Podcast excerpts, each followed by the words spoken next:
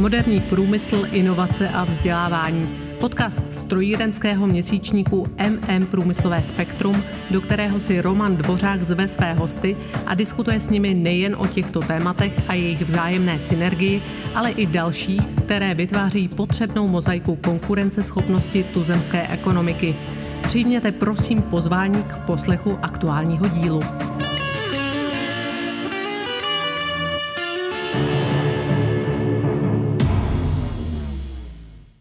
Role Technické univerzity v udržitelné společnosti. Tak zní titulek řady podcastů, ve kterých společně s našimi hosty hledáme skutečné postavení a poslání univerzity ve vztahu k vývoji konkurenceschopnosti, tuzemské ekonomiky a společnosti jako takové. Hovoříme s rektory a děkany technických univerzit a fakult a snažíme se vám zprostředkovat pohled do jejich denní operativy, zjistit, jak se jim daří realizovat dlouhodobou strategii, kterou si vytkli a v neposlední řadě pak chceme hovořit o jejich pohledu na ukotvení vzdělávací instituce ve společnosti. Dnes se setkávám na půdě Technické fakulty České zemědělské univerzity v Praze s jejím děkanem, docentem Jiřím Maškem. Děkuji za poskytnuté zázemí, pane děkane, a vítám vás v našem podcastu. Dobrý den, já děkuji za pozvání a vítám vás u nás. Děkuji vám. Jiří Mašek se narodil v Mělníku v roce 1977. Středoškolské vzdělání získal na integrované střední škole zemědělské a technické Mladé Boleslavy.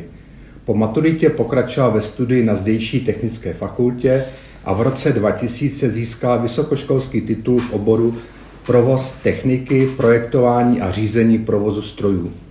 Univerzita Jiřímu Maškovi přirostla srdci a tak se rozhodl pro doktorské studium, a to v oboru technika a mechanizace zemědělství, které v roce 2007 úspěšně završil státní doktorskou zkouškou. O pět let později ve schodném oboru byl pak habilitován.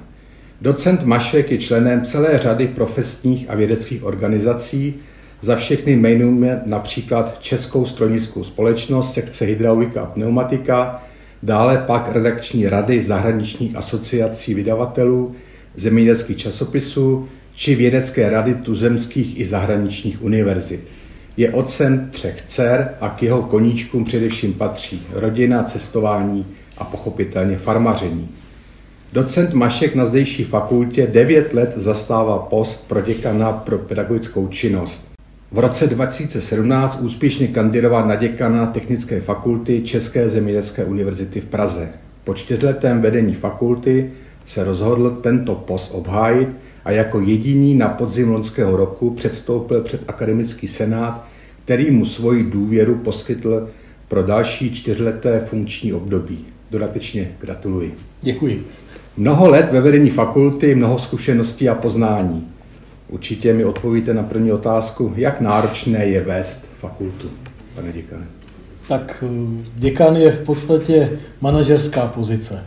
To znamená, musíte sehnat peníze pro lidi, kvalitní lidi, udržet si je na fakultě a samozřejmě snažit se všechny činnosti naplánovat v tom krátkodobém, ale také v tom dlouhodobém horizontu, aby všechno vedlo ve prospěch a fakulta zkvétala.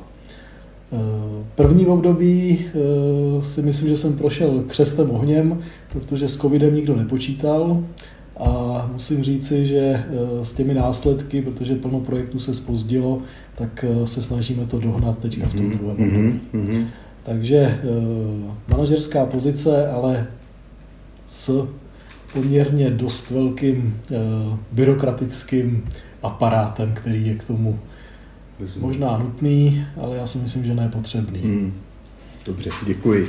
Tak co vás v podstatě stojí nejvíce úsilí a co naopak přináší určitou radost a uspokojení?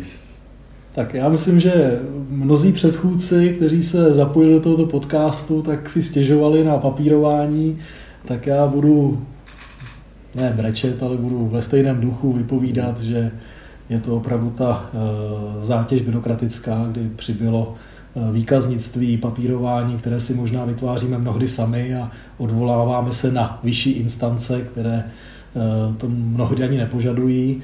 A největší radost je, já hrozně rád učím, mm. takže pokud se můžu postavit za katedru, mm-hmm. tak to mi stále ještě přináší radost. Mm-hmm. Jakou specializaci, jaké předměty učíte? Tak já jsem zaměřený na techniku a mechanizaci zemědělství. Uh, u bakalářů v prvním ročníku, v prvním semestru jsme po reakreditaci zařadili všeobecný předmět zemědělská technika, kdy se snažím těm novým studentům eh, přinést ty poznatky a aby, pokud jdou studovat zemědělskou techniku, aby se s ní setkali hnedka mm-hmm. na začátku, mm-hmm. protože to je také jeden z, eh, vlastně z problémů z hlediska úspěšnosti studia, kdy ty studenti, pokud nastoupí ke studiu svého vysněného studijního programu, tak je mnohdy po dvou letech studia zabíjíme různými teoretickými předměty a stále se nedostali k tomu jádru, které chtěli studovat. Takže eh, jsem si na sebe možná trošku ušil byč, eh, protože v prvním ročníku těch studentů je nejvíce, ale zase je to krásné. Mm. A pak jsou vlastně předměty, které jsou už v magisterském stupni a eh, s kolegou panem docentem Hřvánkem tekutinové mechanismy, mm-hmm. pneumatiku, hydrauliku. Mm-hmm a potom takový speciální, speciální předmět jsou sklizecí mlátičky. Aha, aha. Že možně stroje pro sklizeň, eh, pro sklizeň semených plodin aha, aha. a olejnin. Takže tam ten vývoj taky za poslední období šel velmi dopředu, takže je, je o čem hovořit. Výborně. Vaše dosavadní profesní kariéra je akademického rázu. Proč jste si zvolili právě akademické prostředí a nikoli v praxi? Ono to, ono to tak úplně nevypadá, ale já paralelně k té akademické, eh, akademické dráze, eh, díky tomu, že pocházím z rodinné farmy, tak eh, jsem samozřejmě spjatý jak se zemědělskou prvovýrobou a s mechanizací, ale samozřejmě není to hlavní náplň, je to spíš už dneska koníček. Eh, který vyplňuje volné chvíle, ale odbyl jsem si své působení v praxi uh-huh. prakticky od mládí až uh-huh. do té doby, kdy jsem dokončil, dokončil studia. Uh-huh. Uh-huh. Takže já v tom úvodním medailonku jsem říkal, že máte zálibu farmaření, takže opravdu máte farmu. Ano, to jsou, to jsou kořeny, kořeny rodi, rodinné, rodinné na, na Boleslavsku. Výborně, výborně, perfektní. Děkuji, pane děkané, tím jsme uzavřeli takový první, ten první blok úvodní. A teď pojďme se pohlídívat trošku právě na ten pohled na univerzitu z toho vnějšího prostředí.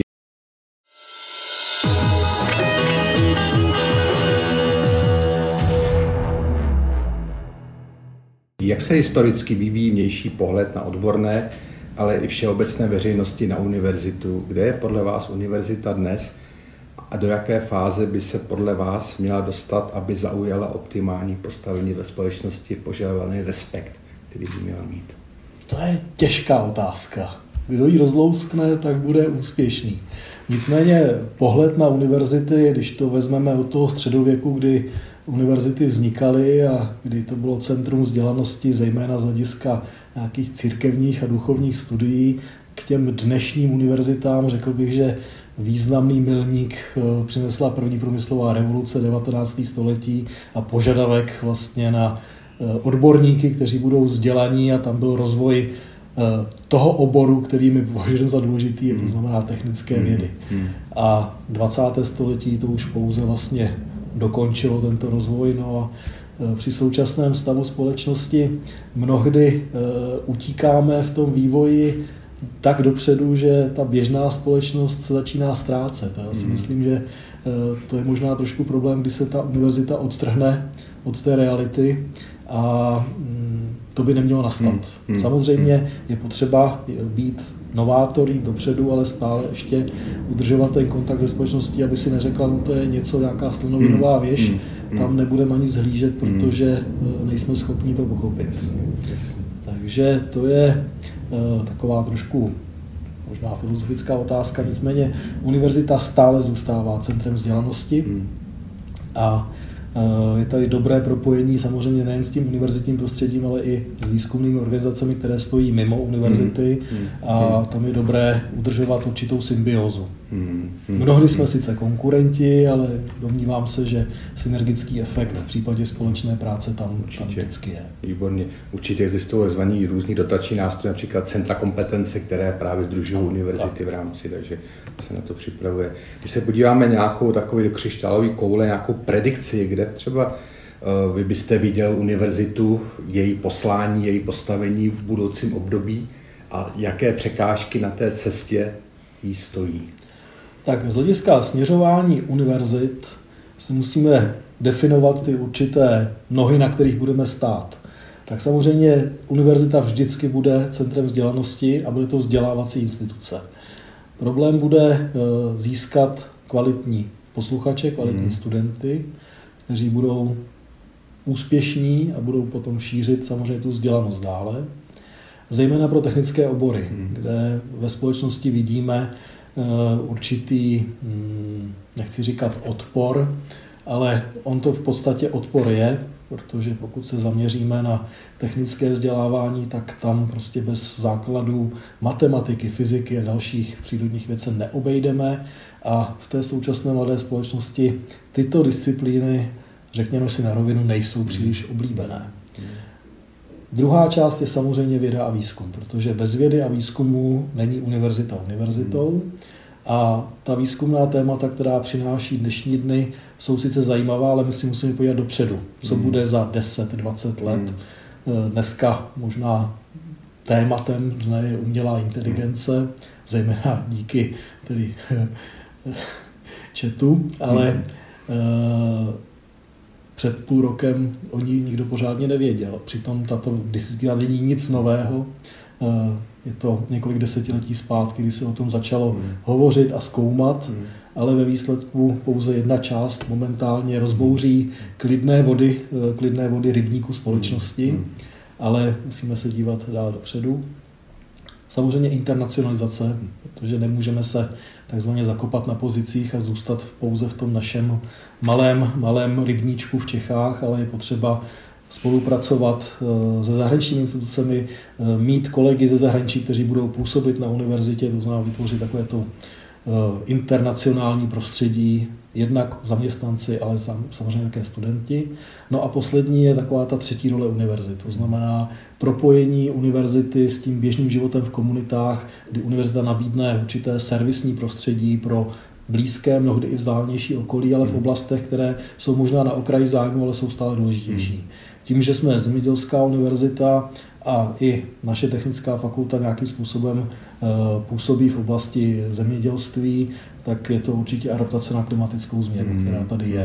Hmm. Hmm. Ale eh, zase z pohledu technika na to možná máme trošku odlišnější názor hmm. než někteří jiní, po, možná povolanější hmm. odborníci. Koukáte na to z té technické stránky věci. Výborně, vy jste zmínil ten jeden pilíř vysokoškolského a to je vzdělávání malých lidí. S eh, jakou úrovní absolventů se setkáváte, který k vám přichází do středních škol a jak je připravujete pro praxi? Tak, uh, úroveň, úroveň absolventů odpovídá tomu, jak to vypadá na středních školách. Z hlediska studentů, kteří k nám přicházejí, tak jsou to jednak absolventi gymnázií, kde není problém samozřejmě s matematikou, fyzikou, chybí tam spíš takové ty praktičtější dovednosti a další část uchazečů, kteří přichází ze středních odborných škol, tam naopak jsou výborné praktické dovednosti a trošku pokulhává e, znalost e, v té matematice a fyzice. Nicméně my už máme leta zavedené tzv. vyrovnávací kurzy, což jsou dobrovolné e, kurzy, které si můžou studenti zapsat v průběhu zimního semestru a víceméně dojde k dorovnání, mm-hmm. Pokud tedy samozřejmě student má zájem a naštěvuje tyto kurzy, dorovnání znalostí tak, aby ta matematika nebyla mm-hmm. problémem. A musím říci, že při současné době už eh, matematika rozhodně není tak velké síto, jako mm-hmm. bývala za našich studií. Mm-hmm, výborně. Eh, když to řeknete procentuálně, eh, poměr gymnazistů a střední odborné školství, maturanti? Řekl bych, že tak čtvrtina jsou gymnazisti a tři čtvrtiny přicházejí mm-hmm. z odborného mhm, vzdělávání. Mm-hmm. Samozřejmě bez matematiky to nejde. Já považuji matematiku za určitou lingbu franku mm. v technických vědách. Mm. Mm. Občas mě zaráží dotaz eh, uchazečů, kteří přijdou na dny otevřených dveří, zda máme nějaký studijní program, kde není matematika. Což na technické fakultě opravdu nemáme. Na filozofii můžeme. Výborně. A jaké jim dáváte znalosti, aby byly uplatnitelné v praxi? Eh, všechny studijní programy, které jsou akreditovány, tak součástí jich je praxe. Eh, mnohdy je samozřejmě krátkodobá, protože nelze to nějakým způsobem skloubit s akademickým, s akademickým rokem, ale v každém případě všichni studenti projdou, projdou praxí. Na výběr jsou jednak podniky, které jsou nasmlouvané, a potom možná větší část závisí na výběru studenta, kdy samozřejmě dbáme na to, aby ta, to zaměření praxe bylo v souladu se zaměřením studijního mm, programu. Mm, mm, výborně, výborně, děkuju. A tím se dostáváme do poslední otázky druhého bloku, a to se hovořili jsme o studentech. Teď moje otázka směřuje na úroveň pedagogického sboru. Nacházíme se v regionu Prahy, středních Čech, kde jsou obrovské přijetosti pro technicky vzdělané lidi. Jak se vám daří přes tento fakt držet akademický sbor na potřebné úrovni? Aby právě pak těm studentům předával ty informace, znalosti, o kterých jste hovořil, oni naše uplatnění v praxi. No, je to těžké, daří se to udržet stále a je to tím, že pedagogové, kteří na fakultě jsou, tak jsou to srdcaři. Hmm. Tedy oni mají rádi jednak výuku, zároveň eh, zřejmě mají rádi i fakultu, protože dokáží obětovat i to, že eh, dejme tomu proti průmyslové sféře jsme platově o něco níže. E, další věc, podporujeme v každém případě projekty, ať už to jsou projekty přes e, grantové hmm. agentury, případně e, průmyslový výzkum, zakázkový výzkum, to znamená, pokud si zaměstnanci nějakým způsobem seženou tyto zakázky, hmm. tak mají podporu vedení fakulty hmm. k tomu, aby to realizovali. Hmm. A potom v určité míře akademická svoboda je někdy k nezaplacení, hmm. když chápu, že akademická svoboda složenky nezaplatí. Hmm, jasně, rozumím. Určitý odborný profesní růst, třeba v rámci spolupráce se zahraničím univerzity, podpora mobility do zahraničí, mají o to spíš asi mladí, mladí doktorandi. No, co se týče výjezdů, tam jde o to, jestli to jsou krátkodobé nebo dlouhodobé, dlouhodobé výjezdy. Eh, pokud začnu těmi mladšími doktorandi, ty mají přímo už eh, v povinnosti studijní vycestovat na zahraniční stáž minimálně na čtyři týdny, když hmm. preferujeme samozřejmě delší, ale minimálně měsíc musí strávit na nějaké zahraniční výzkumné instituci. Eh, u zaměstnanců, eh, pokud se podaří realizovat mobilitu mimo semestr, tak je to samozřejmě s výhodou, kdy to může být i delší, ale ve většině případů se jedná o nějaké krátkodobé pobyty v rámci zejména Erasmu. Mm-hmm. Kdy to je jako nosný program mm-hmm. a musím říci, že se to výrazně zlepšilo. Samozřejmě COVID Eh, nám to zabrzdil, ale začínáme se s těmi výjezdy vracet vlastně na tu mhm. předcovidovou úroveň. A neomezujeme se pouze vlastně na Evropu.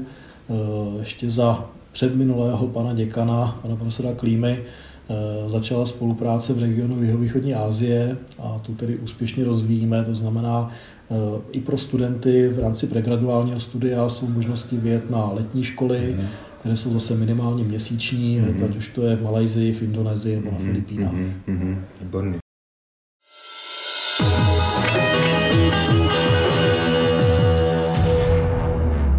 Děkuji, pane děkané. Uzavřeli jsme druhý blok a jdeme do závěrečného třetího, už jako je spíš jako makroekonomický pohled na to, takže můžeme trochu filozofovat, dávat do toho své pohledy. Eh, kde je podle vás dnes celosvětového pohledu Evropa ve svém postavení v oblasti inovací, třeba i právě v vašem oboru, v oblasti zemědělství a technologických lídrů s ostatním okolním světem? Evropa je a byla vyspělá a byla to špička a je to špička stále ještě ve výzkumu a v inovacích. Ale domnívám se, že v některých ohledech e, ti odborníci, kteří by měli promluvit tak buď nejsou připuštěni ke slovu, anebo hmm. mlčí, protože mají strach říct si svůj názor. Hmm, hmm, eh, když to vezmeme z takového toho velkého, velkého globálního pohledu, ať už to je dneska Green Deal a další záležitosti, pokud to má fungovat, tak se do toho musí zapojit všichni. Hmm. Protože pokud bude pouze Evropa zelená, tak eh, ten zbytek světa nás v podstatě převálcuje. Hmm a dneska už ty uh, inovační huby nejsou hmm. jenom v Evropě, hmm. ale hmm. když se podíváme do Ázie, nebo samozřejmě potom na druhý konec světa, uh, Severní Amerika a tak dále. Green Deal je výzva, ale musí to být uchopeno správně. Hmm. Nemůžeme nastavit limity, které nejsme v hmm. podstatě fyzikálně schopni, schopni splnit. Kdy narážíme na fyzikální podstatu fungování řady věcí, na kterých je naše společnost velice závislá A když tyto věci nebudou fungovat, tak ta společnost se rozloží a poměrně rychle. Ano, Evropa musí jako lídr produkovat myšlenky, produkovat řešení, ale je potřeba si nastavit udržitelné cíle a splnitelné cíle. A ne vyhlásit, že zakážeme spalovací motory, ale v podstatě v dnešní době k ním ta alternativa úplně není. A uvědomovat si strukturu té průmyslové výroby, která v tom rámci ekosystému je založená na sudorovatelství. Nehledě na tom, eh, když se teda z toho globálního podíváme na lokální hledisko, tak Česká republika je zrovna na těch hmm. Hmm. spalovacích motorech hmm. poměrně dost jasně, ekonomicky jasně, závislá. Jasně, jasně. Green Deal je výzva, hmm. je potřeba dělat řadu věcí k tomu, aby se snížila uhlíková stopa, aby ty technologie byly více, více přijatelné k životnímu prostředí, ale nesmíme to překroutit tak, že se začneme sami ničit. Hmm, hmm, výborně, děkuji. Jste to v krátkosti zmínil, té Evropy se podíváme na Českou republiku. Často z nostalgií hledíme do meziválečného období minulého století, kdy náš stát a výrobky z něho plynoucí na světové trhy něco znamenal. Jak máme naše aktivity nastartovat, jak by se měla podle vás Česká republika více prosadit a dát o sobě ve světovém kontextu znatelněji vědět? Začnu tedy od konce. Možná to, co neumíme, je ten marketing. Neumíme prodat ty nápady, které tady jsou, respektive prodáme je levno a ten, kdo je koupí ze zahraničí, potom dokáže zpropagovat, ale už to propaguje jako svou myšlenku. Mm-hmm. To znamená, že uh, řada inovací a výborných věcí tady stále vzniká, ale ještě nemáme takový ten background marketingový, mm. aby jsme to mm-hmm. dokázali mm. dobře zpropagovat. Nicméně Česká republika má pořád dobrý zvuk a těžíme pořád ještě z té průmyslové minulosti, mm. protože značka Made in Čekoslovakia mm. stále ještě funguje prakticky po celém světě. Při cestách se s tím setkávám mm. prakticky všude. Mm. I v těch zemích jihovýchodní mm. Asie, mm. vlastně všichni vzpomínají na éru, kdy se stavěly cukrovary, mm. elektrárny a mm. další velké mm. technologické celky, kde jsme byli prakticky světová špička. Mm. Takže eh, stále si myslím, že fungujeme a máme úplně suprovou geografickou polohu, hmm. jsme ve středu Evropy, hmm. takže i pro tohle si myslím, že tady jsou dobré podmínky a ty nápady, které vznikají v České republice, jsou světové, hmm. ale je hmm. potřeba je posunout hmm. tak, aby se o nich opravdu vědělo. Hmm.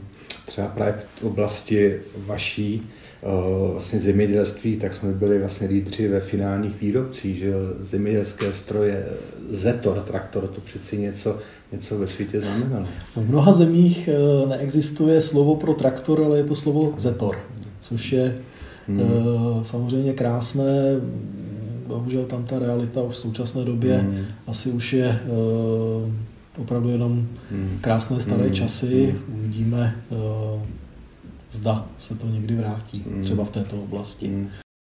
Nicméně máme řadu výrobců v oblasti třeba zemědělských strojů, kteří začínají velice slušně obsazovat globální trh, ať už to je společnost Bednar, mm. případně, případně Farmet, mm. jejich stroje jsou známé mm. vlastně po celém světě mm. také.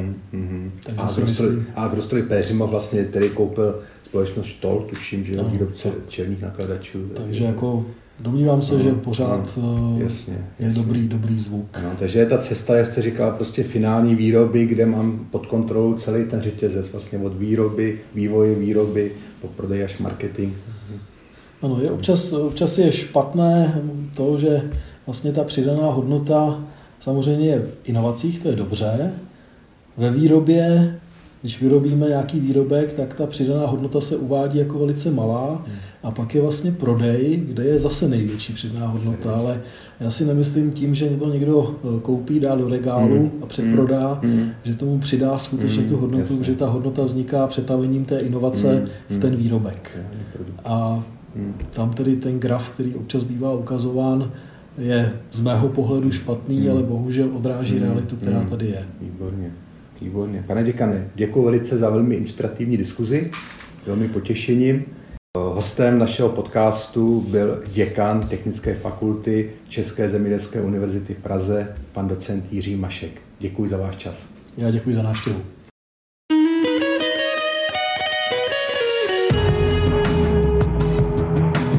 Děkujeme vám za poslech podcastu strojírenského měsíčníku MM Průmyslové spektrum a věříme, že nám zachováte přízeň i nadále. Již nyní připravujeme další zajímavá témata. Aby vám žádné z nich neuniklo, odebírejte prosím naše podcastové vysílání. Děkujeme. Hezký den.